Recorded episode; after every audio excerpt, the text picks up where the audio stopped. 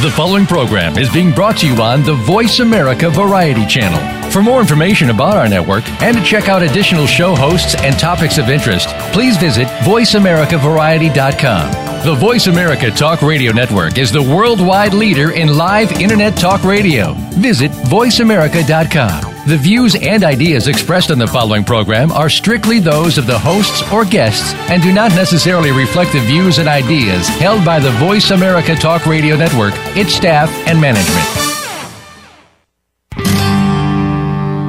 Good night. Welcome to the Kathryn Zox Show. This informative and entertaining show will start your mornings off on the right foot. Here's your host, Kathryn Zox, your social worker with the microphone. I'm Kathryn Zox, your social worker with a microphone, and you're listening to The Kathryn Zox Show. Joining me this morning is Winifred Reilly.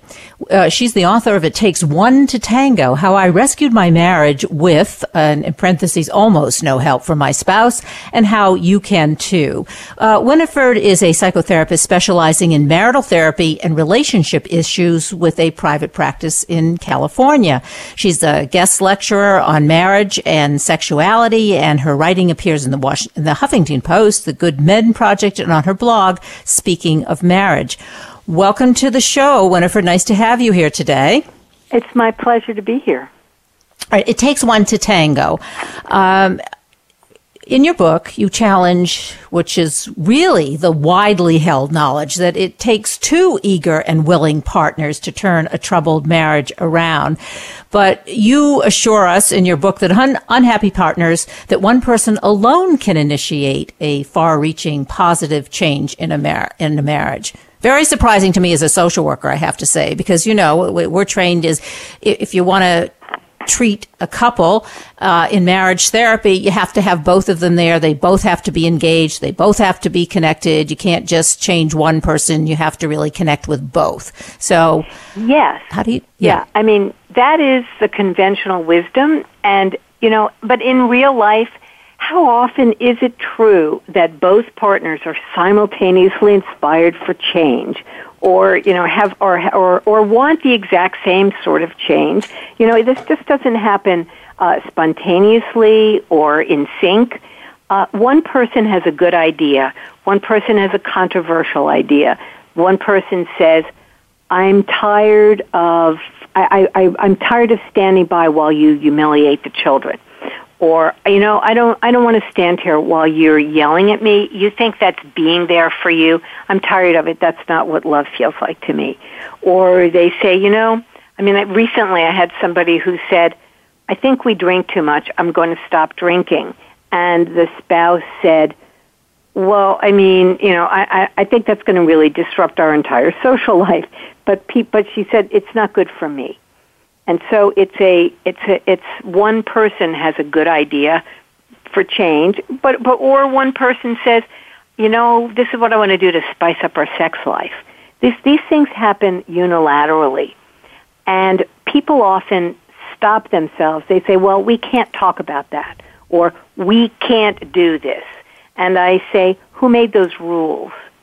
And who made those rules is you made those rules based on we're not going to rock the boat I don't like it if you roll your eyes.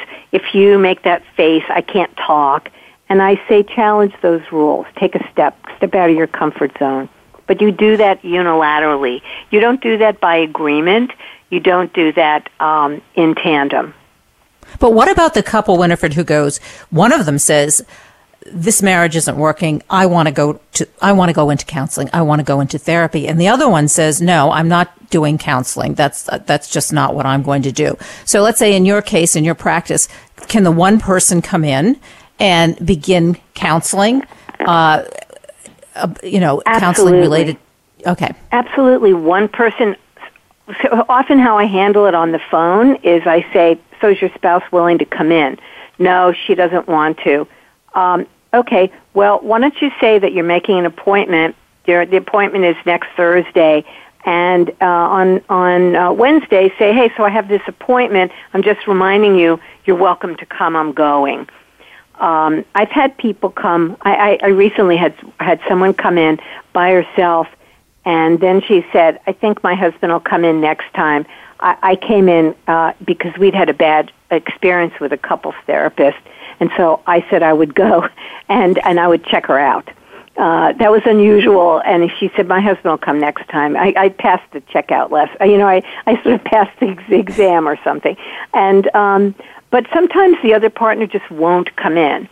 A majority of the times, actually, I can get the person to persuade the partner to come in once. Um, but let's say let's say they they can't. I say go alone. Find a therapist who is a you know is is specializes in couples therapy, and a good a good couples therapist can work with one person.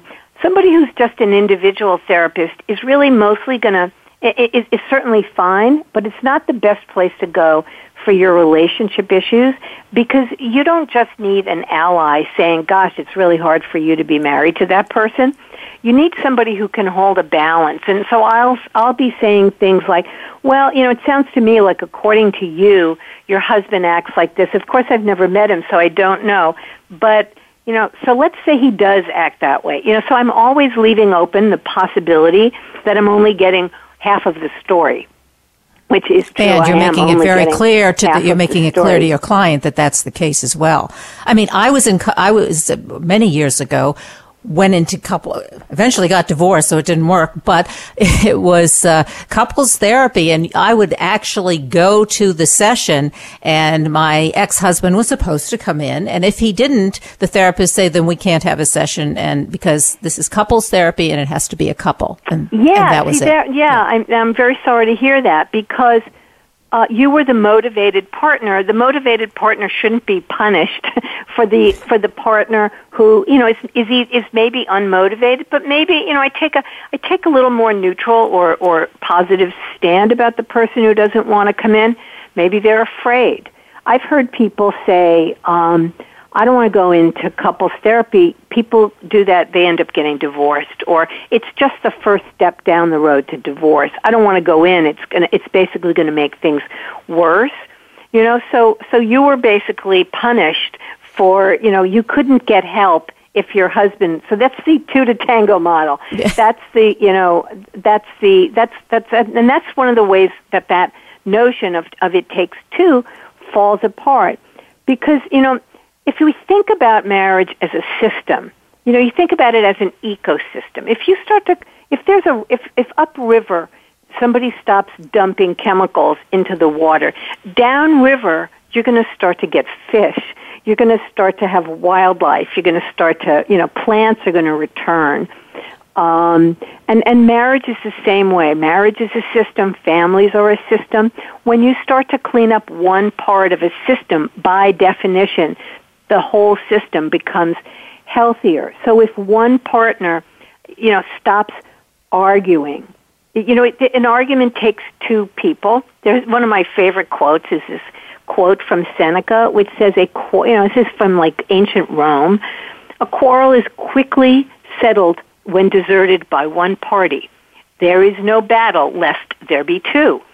You know, when I first saw that, I thought, huh, interesting. So if we're in the middle of some stupid argument about who started the argument or who was in a bad mood or why was I late or why didn't he do blah, blah, blah, if you stop and stand there, you take a breath, the thing fizzles out. You just can't argue when two people aren't arguing.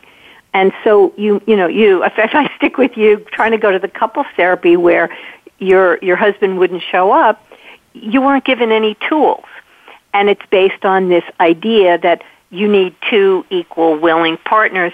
But actually you don't. And and that's what i that's what i did in my own marriage. It wasn't that my husband didn't want to have a better marriage.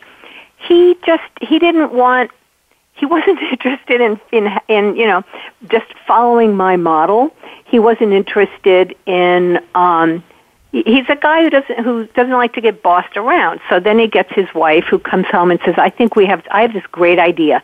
Let's change our marriage this way that way." By definition, he was going to he was going to going to sit back on his heels a little. And if I had stopped there, we probably would have gotten divorced. But I just decided no, I really want to change the. I, I really want to change the dynamic. We were just arguing too much. We there was a lot of good going on. We were just two stubborn strong headed people. So I stopped focusing on him trying to get him to change, and I began to learn some things that surprised me. I actually discovered that I'm as big a fighter as he is. I also discovered that I started about the equal number of fights that he did, and I also discovered that there is no fight that was is too stupid to engage in. And and I started to to notice these patterns in myself, and I began to change how I reacted to him. And the surprising thing began to happen, which was that he actually started to change the way he reacted to me. And the whole system started changing. Eventually, I began to notice he, I'm not actually now, I'm no longer the only person putting in an effort. That's why I have the subtitle, I, How I Rescued My Marriage, with parentheses, almost no help from my spouse. That's a great title, and that, that I guess that describes it perfectly um, as as you're telling the story. But you're right. It, one of the things that, as you're describing what happened, like in your marriage, and maybe this is I don't know if this is a social work term, but you know, if you leave the playing field, if one person leaves the playing field, you can't play the game. The game, or it has. to, it's a different ball game. It's not the same one. You you can't so that's sort of another way of saying it. If you, as you say, if you're arguing and you're fighting and one person, just one stops arguing, the yeah. argument stop. Yeah. Yeah, well, you know, so I, I didn't know where you were going with that. I first thought you were saying if one person leaves the field, you can't play the game, which is true eh, in a you can't play that sense. game. You can't play that, which is true in a positive sense, but it, it's not true when you say, well, you know, you if if one person disengages, you know, from like won't, you know, refuses to talk. I don't I don't want to talk about sex. If one person leaves the playing field, then you know, if you think about uh, you know a game, you think about a soccer match. Sometimes they play one man down. you know, the, the game goes on, and so if people don't say, well, I can't do anything if you're not doing anything. Um, you know, I mean, I have people who say I refuse to talk about sex and they they're in my office. I refuse to talk about sex, and the partner looks at me, and I say, "What do you want to talk about?" Well, we can't talk about this. Why can't you talk about this? Who made those rules that you can't talk about this? Well, he's going to roll his eyes or he's going to freak out. Okay, let's see what happens there. Do you have something you want to say? You know, it's just you start to break those rules, and we break them unilaterally. Yeah, that's a better way of saying it. Exactly. Yeah. So you, you, you change the rule. Well, you're changing the rules of the game. You're changing the rules of the game, and it's not a disrespectful process. You know, I'm not telling people to act unilaterally in a way that um, damages their partner's best interest. Um, you know, but if I'm gonna, if I confront, if a, if somebody confronts a spouse about alcohol or drug use, and the person says, I don't want to stop, and the person says, I, I, I, I can't be married to you while you're drinking and driving. I, I can't do it. And the spouse says, well, you're just kind of cramp my lifestyle. You're trying to change me. You're trying to make me into you.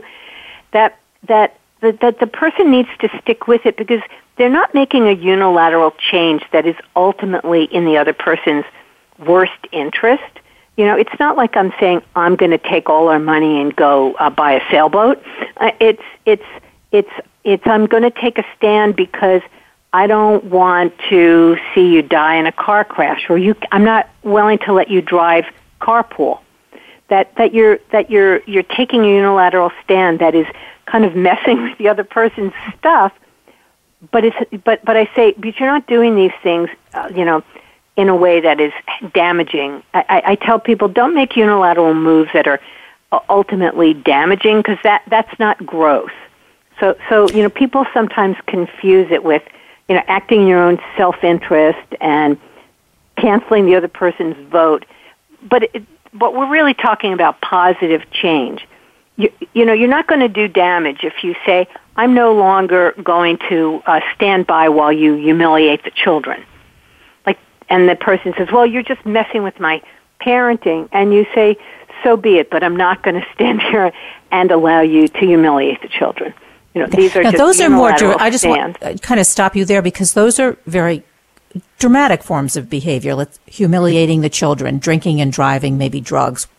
What about maybe the majority of people who come to you who don't have quite so dramatic kinds of, of issues, Sure. but the everyday stuff, whereas I think you mentioned in your book, you keep arguing over the same thing and it may be just simple, uh, I- I'm not, I don't want to say It's- it's stupid, but mostly things nothing. that yeah, oh yeah, uh, but it Yeah. keep, but it, but it happens day after day, and it's and it's debilitating in terms of the marriage and the family. So, like, maybe give us some examples. Okay, Um, some examples of that. Um, so, so here's here's a kind of a fairly simple, silly one. Uh, a couple would endlessly argue when one person was driving, uh, the other person would say, "Oh, park there," and and the other would say, "Why are you always telling me what to do?" Well, you know, I just like to park here because it's under a tree. Well, when I'm driving, I want to park where I want to park, and then they would get into a fight. You know, uh, you know, I'm in charge. I'm in charge. You're in charge. You're in charge. People fight about where are we going to put the olive oil, which way we're going to hang the toilet paper, um, whether five minutes late it, it constitutes an egregious error, whether you know. Some people say five minutes is the same as no time. The other person says five minutes is five minutes you know and so how how people deal with some of those things like the car thing the the ultimate the, the ultimate you know park there don't park there what are you really fighting about is the question that i ask people and they usually don't know because people think they're fighting about the content well he's telling me how to park and and what what they're fighting about is self esteem uh, you know self the issues of self uh, self awareness, self value.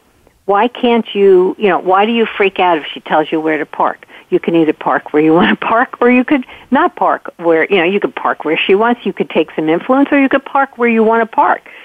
But, you know, so people fight about these things because they're really fighting about uh, other other issues, what I call big picture issues. We have our little picture fights, uh, and we have our big picture issues, issues of selfhood, you don't you don't respect me.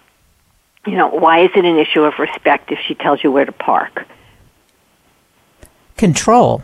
Uh, uh, con- uh, Yes. as your That's yeah, right. it- So, but if you, if I feel like you're controlling me, I don't have to be controlled by you. I can, you know, I can, you know, if my husband says "Y- you should really do it this way, here, you, you the, the onions are going to burn. You should stir them differently. It used to be that I would, my issues of self would get involved, and I'd be like, "Why are you messing with me? I'm cooking." But if he says the issues, the onions are going to burn, I'm at this point I might say, "No, I think they're okay," or I might say, "Okay, I could turn them down," or I might say, "Oh, you're right." it just depends on the, you know. But I, it, it's no longer an issue of my sense of self. Do you value me? What do you think? I'm an idiot? You think I don't know how to set a table? You think I don't know how to stir an onion? Like the, those are so you know those are when people are fighting about selfhood, or they're fighting about trust. You know, like like you say you're going to take out the garbage, but you don't take out the garbage, and then suddenly this is an issue of trust. You're not a trustworthy person. Well, you know, it's, is is it really that the person's not trustworthy, or are you know are they lazy, or are they or do you know are they just are you know do they just feel like if they're asked to do something uh, you're a nag? But that these are you know why is it why has it become an issue of trust? You know, becomes an issue of trust because somebody inside calls it an issue of trust. Um, you know, it's not about trustworthiness. Somebody taking out the garbage. It's an, it's about power and control and generosity, and uh, in, in being able to take influence or being willing to participate. I, I had a couple where I I didn't see them for very long because they didn't really they didn't need very much therapy. But they came in and the guy said, you know, honestly, I had just a completely different idea about what it was to be a husband. I want I figured I was going to be a husband like my father. I was going to go to work, I was going to bring home a good paycheck, I was going to come home and do nothing. And when his wife wanted him to come home and here's the baby and I need you to help stir this thing and by the way, you know, the the, the plumber called and and he felt like he did his job, why isn't she doing her job? And they fought about it until he realized, wait a minute, I think I think I came in with a different set of rules. And maybe I have to actually uh, you know, get into this century and start to actually be a different kind of guy than I thought I, w- I was. You know, and this See, guy I think that's a really important point. I think one of the things about marriage, and you talk about this in the book, is people, first of all, don't realize maybe how difficult marriage is. And, and I think what you're touching on is expectations. And, you know, people come into marriages with different expectations, not necessarily good or bad, but just different. So, a you know, whole you have different to. set of ideas. And most people don't talk about it. I was just at a conference this weekend, the annual couples conference, and one of the things that, you know, that people were talking about is how important it would be for people to have some premarital counseling.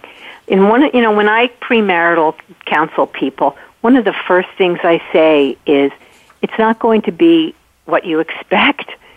Uh, it, you know, it, you're, you're, you don't know what it's like to be married until you're in there, so expect some bumps. I mean, marriage just throws two people into this boat and says, you know, I hope it's a great trip. Now, where's the instruction manual? How do you even operate the boat? You know, and so, so I give people some ideas of, you know, these are the kinds of challenges you're going to face.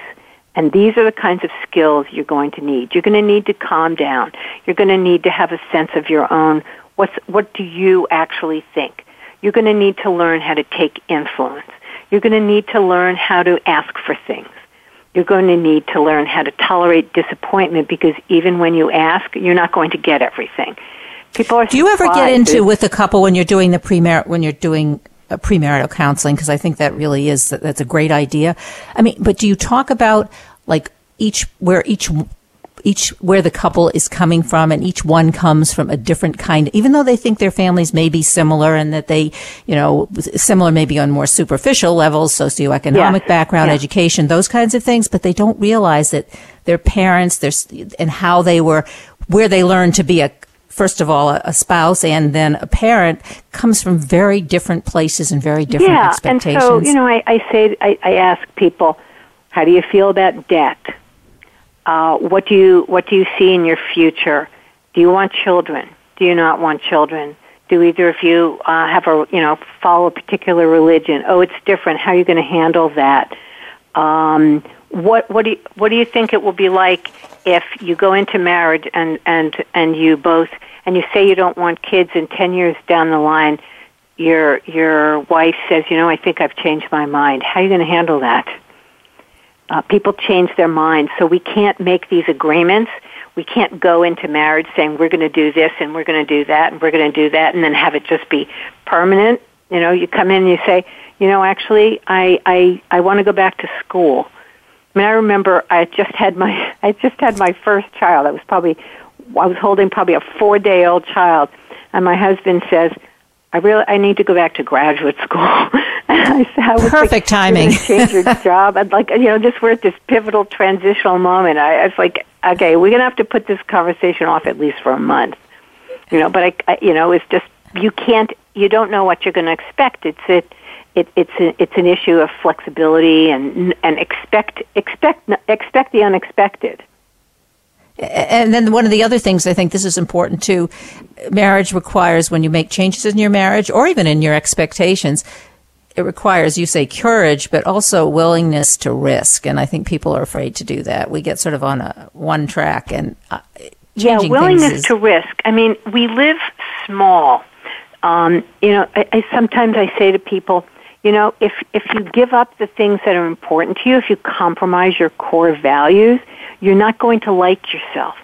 You're not going to like 25 down years down the line that you didn't speak up about something, or you allowed something to go on, or you didn't ask for something, or you didn't take a risk. You didn't say. You know, I had people who come in and you um, know and I you know I, I talk pretty explicitly about sex with people pretty quickly because you know nobody talks about it. And they and I, they come in and I say things like so when was the you know what's it like to kiss? And I found out that there are people who people who will say we haven't kissed in 15 years. You know and why? Why don't you kiss? And they can't talk about it. You know and and and so you know they they they 15 years down the line they haven't kissed and they haven't dealt with it or we don't ever have sex or you know she spends and spends and and we have no retirement people allowed these things to go on and i say you know if if you just if you're going to turn yourself into a pretzel or you're going to submerge things that are really important you're not going to like yourself you're not going to like your spouse you're going to be bitter But but what the antidote to that is, you're going to have to take a stand. You're going to have to take a risk. I mean, you know, even and these are I keep going to big things, but it's even on small things. You know, I, I you know, it's it's somebody says, you know, I we we we eat we eat too much junk food, but he keeps bringing it into the house. You know, like, well, what do you want to do about that? You know, it's so, so, so there are just these ways in which people say, I can't do anything about it. And I say, of course you can. They say, well, I can't, we, we can't talk about that. And I say, well, actually, you can talk about it, but you can't talk about it without ruffling her feathers. So can you handle ruffling her feathers? Well, we can't do this. Why not? Who made those rules? And, and I start to say, nobody, you made those rules you can change those rules. But, but it is going to require anxiety. Change does not happen without kind of raising your heart rate a little bit or feeling somewhat that you, you know, there's some threat. You know, it's not a real threat. You're not going to really die if you say, you know, I, I, I think we need to get a new car but but your brain is telling you that you know just don't go there. He's going to get too mad. She's going to you know start calling me indulgent again. I can't handle that. So they give up, and then they don't like it. We have a couple minutes left. And uh, uh maybe this question is not good to answer just in a couple minutes, but one of the things in terms of the process you talk about is so we overreact, and one of the reasons we overreact to each other in a, in a, in a marital situation that's not working is because we're anxious and anxiety. Actually, this is what we are you know, sort of been talking about, but it's this overwhelming anxiety, and and uh, uh, so we are yeah. Afraid. Yeah, well, to, you know, your yeah. brain is set up to view anything that's unpredictable as potentially life threatening. And so we're still functioning with this brain as if we're out there living on the savannah about to be eaten by, you know, the, we're the wildebeest and we're about to be eaten by lions. And, and our brain really has not caught up. So we have to actually learn to take a hold of of that, that one part of ourselves that can talk us, you know, the, the, the, your, your prefrontal cortex, that your neocortex has some ability to reason, and the rest of your brain is just going wild with emotions and survival instincts. And people have to calm themselves down in order to even say, you know, I'd like you to slow down, you're driving too fast.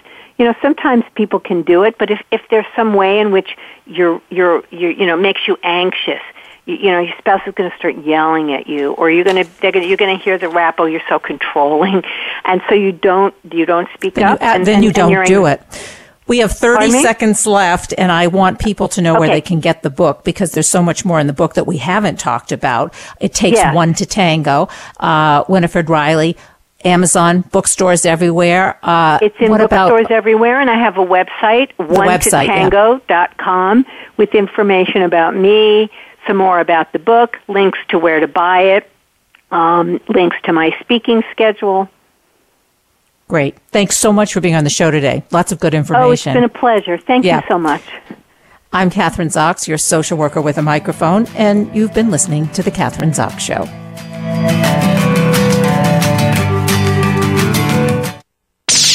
The Internet's number one talk station. Number one talk station. VoiceAmerica.com. Are you or someone you know interested in attending college? With both college tuition and college enrollment up 60% since 2002, there is a lot of competition, and careful planning needs to be a part of the process. Tune in to Getting In, a college coach conversation, hosted by Elizabeth Heaton and featuring a team of college coach experts. We'll bring you the tips, techniques, and know how to navigate the road to college and do so the smart way. Listen live every Thursday at 4 p.m. Eastern Time, 1 p.m. Pacific Time on the Voice America Variety Channel. Dialogue is the single most powerful leadership tool we have to make a difference in the world. Leading Conversations with host Cheryl Esposito creates a place for that dialogue Tune into the Voice America Business Channel every Friday as Cheryl hosts new conversations among leaders from around the world in business, government, art, economics, and social change. We'll explore big ideas and everyday actions and learn how their own leadership has led them to discover a newfound sense of possibility in the world. Leading Conversations with Cheryl Esposito, bringing big thinkers together in conversations that make a difference right here on the Voice America Business Channel every Friday morning at 10 a.m. Pacific Standard Time. News, opinion, your voice counts. Call toll free 1 866 472 5787. 1 866 472 5787. VoiceAmerica.com. You're listening to The Kathryn Zox Show. If you would like to join our conversation this morning, call now. The toll free number is 866 472 5788. That number again is 866 472 5788. I'm Kathryn Zox, your social worker with a microphone, and you're listening to The Kathryn Zox Show. Uh, joining me today is Dr. Neal Barnard, author of The Cheese Trap, How Breaking a Surprising Addiction Will Help Lose, Help You Lose Weight, Gain Energy, and Get Healthy. Dr. Barnard has published more than 70 clinical research studies and dietary reviews. He's influenced our nation's dietary guidelines in a good way, and it's his research that fueled Beyonce's foray into plant-based nutrition and also Oprah. He's uh, now filming his fourth PBS special about diet and health. He teaches nutrition and preventative medicine at the George Washington University School of Medicine and Health Sciences and is in his 17th book following two New York Times bestsellers. He has a message about cheese. I don't know if you want to hear this, but his message is we shouldn't eat it. Welcome to the show. Nice to have you on, Dr. Barnard. Thank you. Great to be with you today.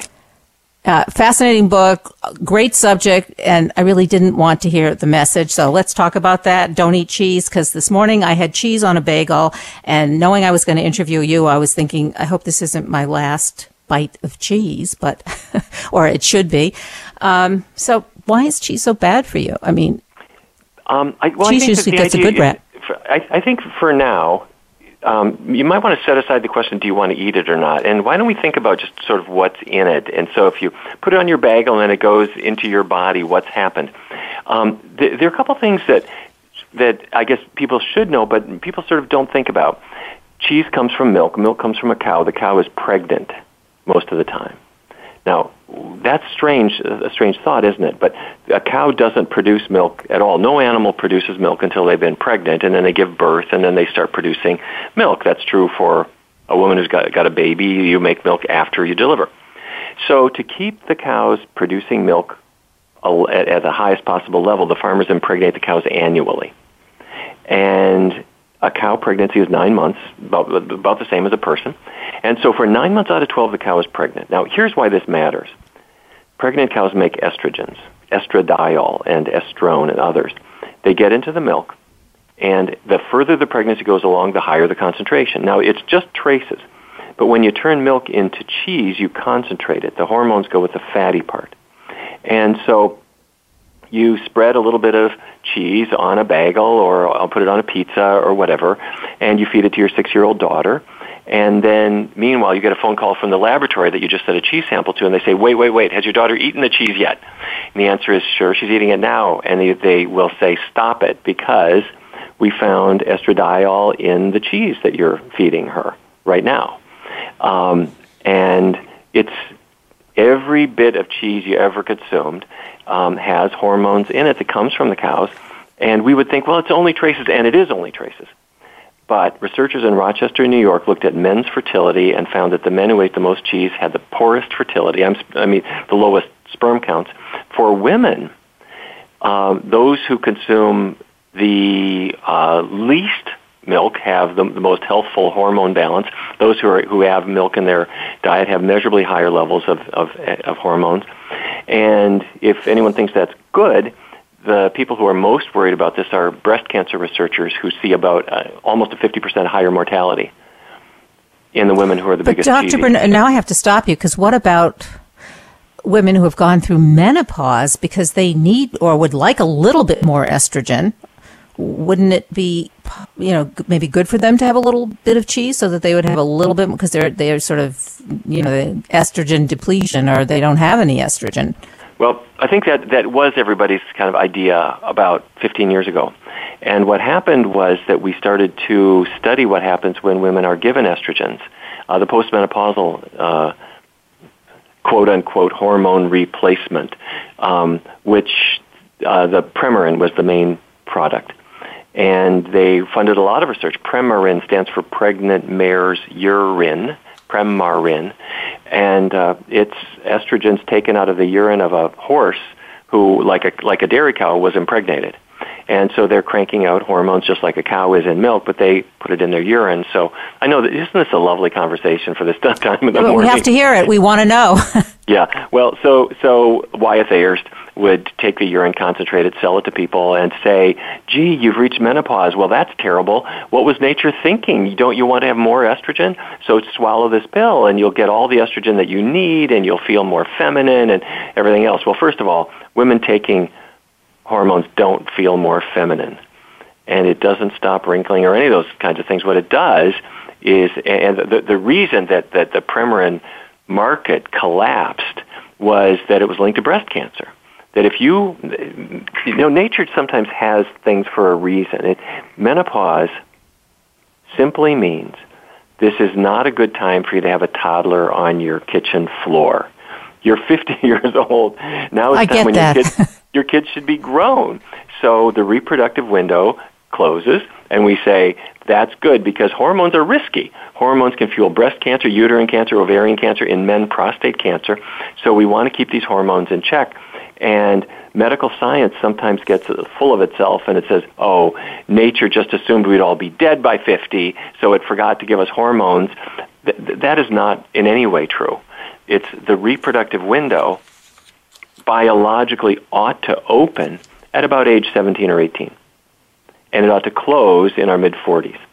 Um, because of the way we eat, girls mature earlier, and now they can get pregnant at 11 or 12, which is totally abnormal, but, but foods have caused that process to change. And at the, so anyway, forgive me for this long-winded response, but no, yep. extra estrogen is not a good thing. Um, we don't need it. There are other ways to be healthy. Um, and we have now. Is there a difference between? I want to ask you just in terms of the cheeses, and, and uh, you haven't quite said we should never eat cheese, but is there a difference between processed cheese and cheese that's not processed? And also, is there a difference between, like, I always thought I eat, I eat goat's cheese and sheep's cheese and not necessarily cow's cheese. And, um, you know, there's sort of a cachet that, you know, they tout, well, goat's cheese is really good right. for you. Is there a difference between the different animal animals, the different types of cheeses, and also yeah, yeah, yeah. That, that's a that's a great that's a terrific question, and and the reason that that people were choosing goat cheese wasn't that it was healthier; it was that it was fattier and more kind of buttery, um, and and also it was on a small farm that you could drive and you could see a goat running in you know in the field, and you thought somehow they didn't do the same bad stuff that they do to cows. Um, they are impregnated annually too. The males are always killed um, if you go around the back and say, "I want to see what you do with the male calves, the male uh, kids," they will not show you um, because, like male calves, they are all killed. And then the females um, are kept separated from their mothers, and that's true both for goats and for cows. Because if the offspring are allowed to be with their mother, what'll they do? They're going to drink her milk, and the dairy farmer will not allow that. So the females are separated, and you might be thinking, Am I saying that the male, that, that the, the, the mother cow can't nurse her own baby? The answer is she's not even going to see her baby once the baby is trucked away in a wheelbarrow. Um, and uh, they do cry all night long for each other. So it's people who turn away Torture. from people who turn away from meat for humane reasons, which I think is is extremely valid and a good motivator, um, should probably turn away from cheese first because it's um, all the cows are ultimately killed by about four years of age, but the dairy cows have to go through this rather creepy process of artificial insemination every year, and then they're separated from the, the baby they gave birth to every single year, and they just go through it until they're about four, and then they're sold off and killed. Um, so it's it's not it's not a pleasant industry in either case, and the and the goats go through the same thing, but it's it's the goat milk is slightly higher percentage of saturated fat, um, and that makes it a little more buttery and more desirable from from a culinary standpoint for some people. But from your coronary arteries, it's not so hot. Am this I is what I didn't want. This is what I didn't want to hear. well, I'm one of those people. Well, I want to tell you, doctor. I mean, if I go to Whole Foods, I, I do go straight to the, the vegetables. I get the vegetables, but then the next, it's not just an aisle; it's a huge section of cheeses, and I head right over there, picking out my cheeses for the week. Um, I guess after this interview, I won't be doing that. Um, what do you do? And this is kind of a, when you go out for dinner, for instance, uh, I'm going out for dinner, and, and, this is what you know. This is very typical in a couple days, and this restaurant is touted as one of the you know best new restaurants in New York City. And one of the big things that they tout, of course, is the wine and um, cheese pairing. And we're going with another couple. What do you do? Not uh, how do you excuse yourself? Let's say, or should you excuse yourself, or because um, it's yeah, a social well, thing. Um, oh well, well, it is, but it's it's not tough. And first of all, wine is from the fruit group, so there you're okay. I thought you were going to say you can't drink wine either. Okay, go on. No, well, I mean there are issues about wine, and I'm teasing a little bit, but um, yeah. but um, for, well, first of all, um, let's let's keep in mind where we're going because if I say to you you're going to invest in your future and, and you're going to put some money into a stock and the stock is going to rise for the you know you're making an investment and so there's a cost to it. So you're not having cheese. You're going to think, gee, that's terrible. I, I really love cheese. The, the pay, here's what the payoff is. Um, it's the easiest weight loss you have ever had in your life People's skin clears up if they have migraines or rheumatoid arthritis. Very often those improve to a surprising degree. Sometimes they go away. The hormonal issues um, for, for all those people who are struggling with fertility issues, this is a terrific step forward. Cholesterol levels fall, diabetes often improves. There are so many changes. And after about a month, people go through this change where they they start looking at some of these foods differently and they think, did I ever actually eat that stuff? And, and they're really it's, they're like a smoker who quit. They're just really glad to have done it. But here's what you can do. Um, there are people who who recognize all the things that you and I have been talking about, and so they want something that looks like cheese, smells like cheese, tastes like cheese, but doesn't have estradiol in it.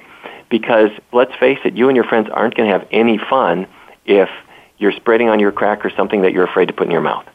So and your friends haven't heard this interview yet, so they, they, they're not aware and they're not going to. well, no, they, they should. I'm they teasing. Because, they will. Because what I'm, what I'm talking about, it's true. Um, when I talk with journalists about this, everyone thinks, don't tell me this truth because it's going to mean that my taste buds aren't going to get this thing that they've loved since I was 14. I get that. But on the other hand, if there are reasons why we as a country are fat, two thirds of Americans are unhappy with their weight we thought that was sugar. That's not sugar. Sugar has been falling since 1999 in America, almost 20 years. What do you think is going up? Cheese is going up.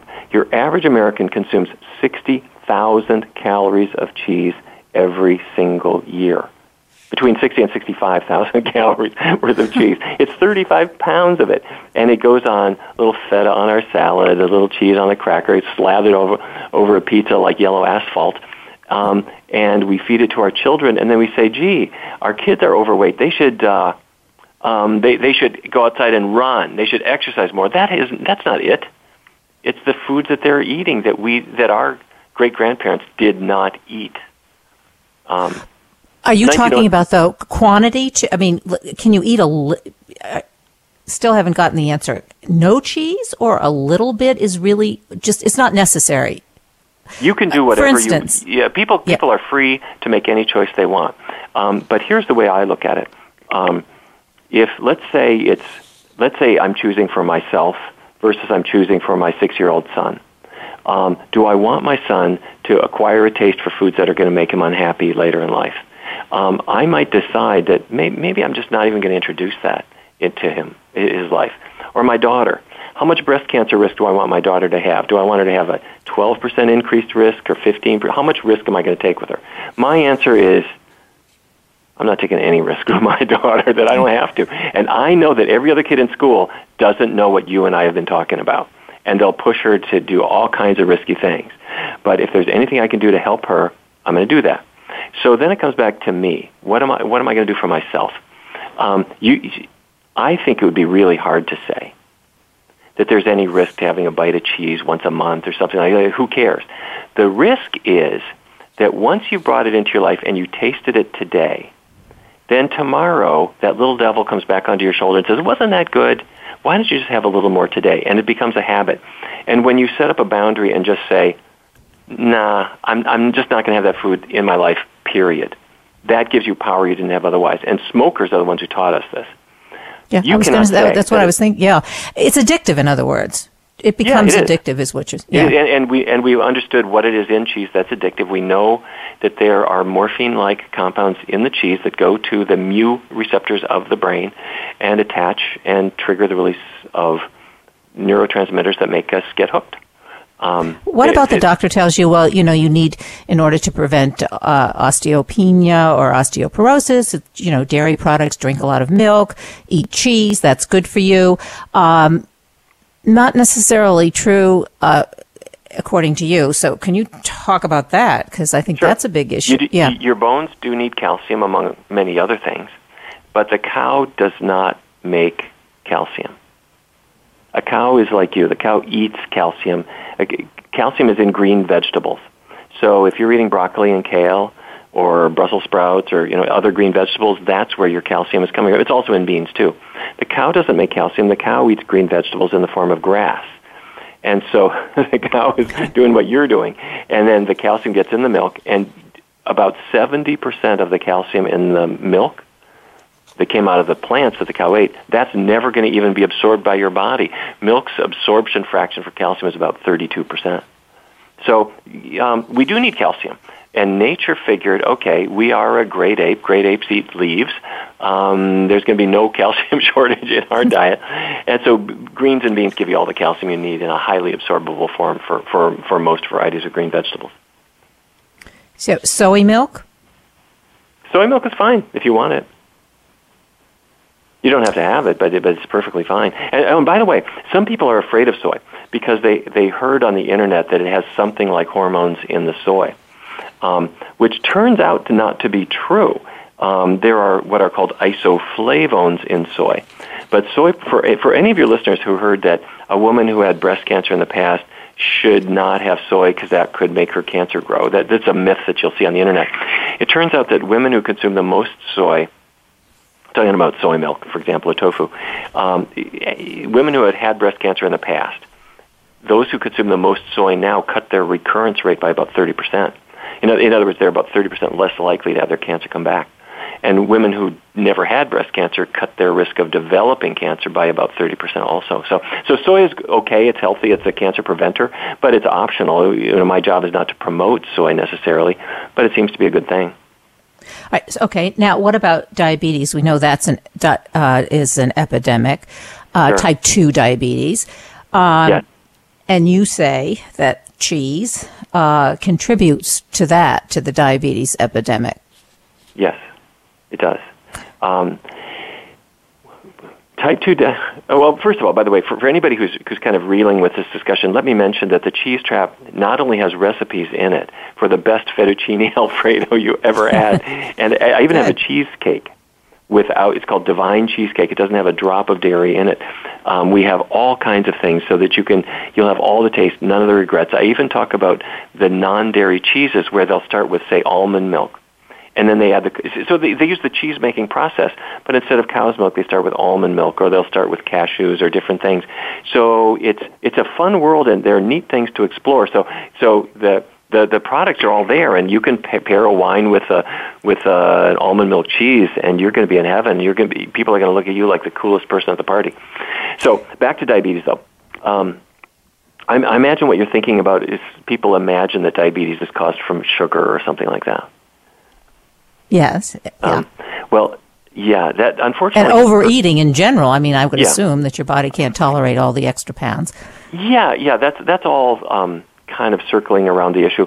Um, type two diabetes is the common one, and in type two diabetes, it starts out with your muscle cells and your liver cells are what's called insulin resistant, meaning normally insulin, it's a hormone in your body. Normally insulin pushes the sugar into your cells. But if you got type 2 diabetes, it's, it's not working. It's, it can't get in.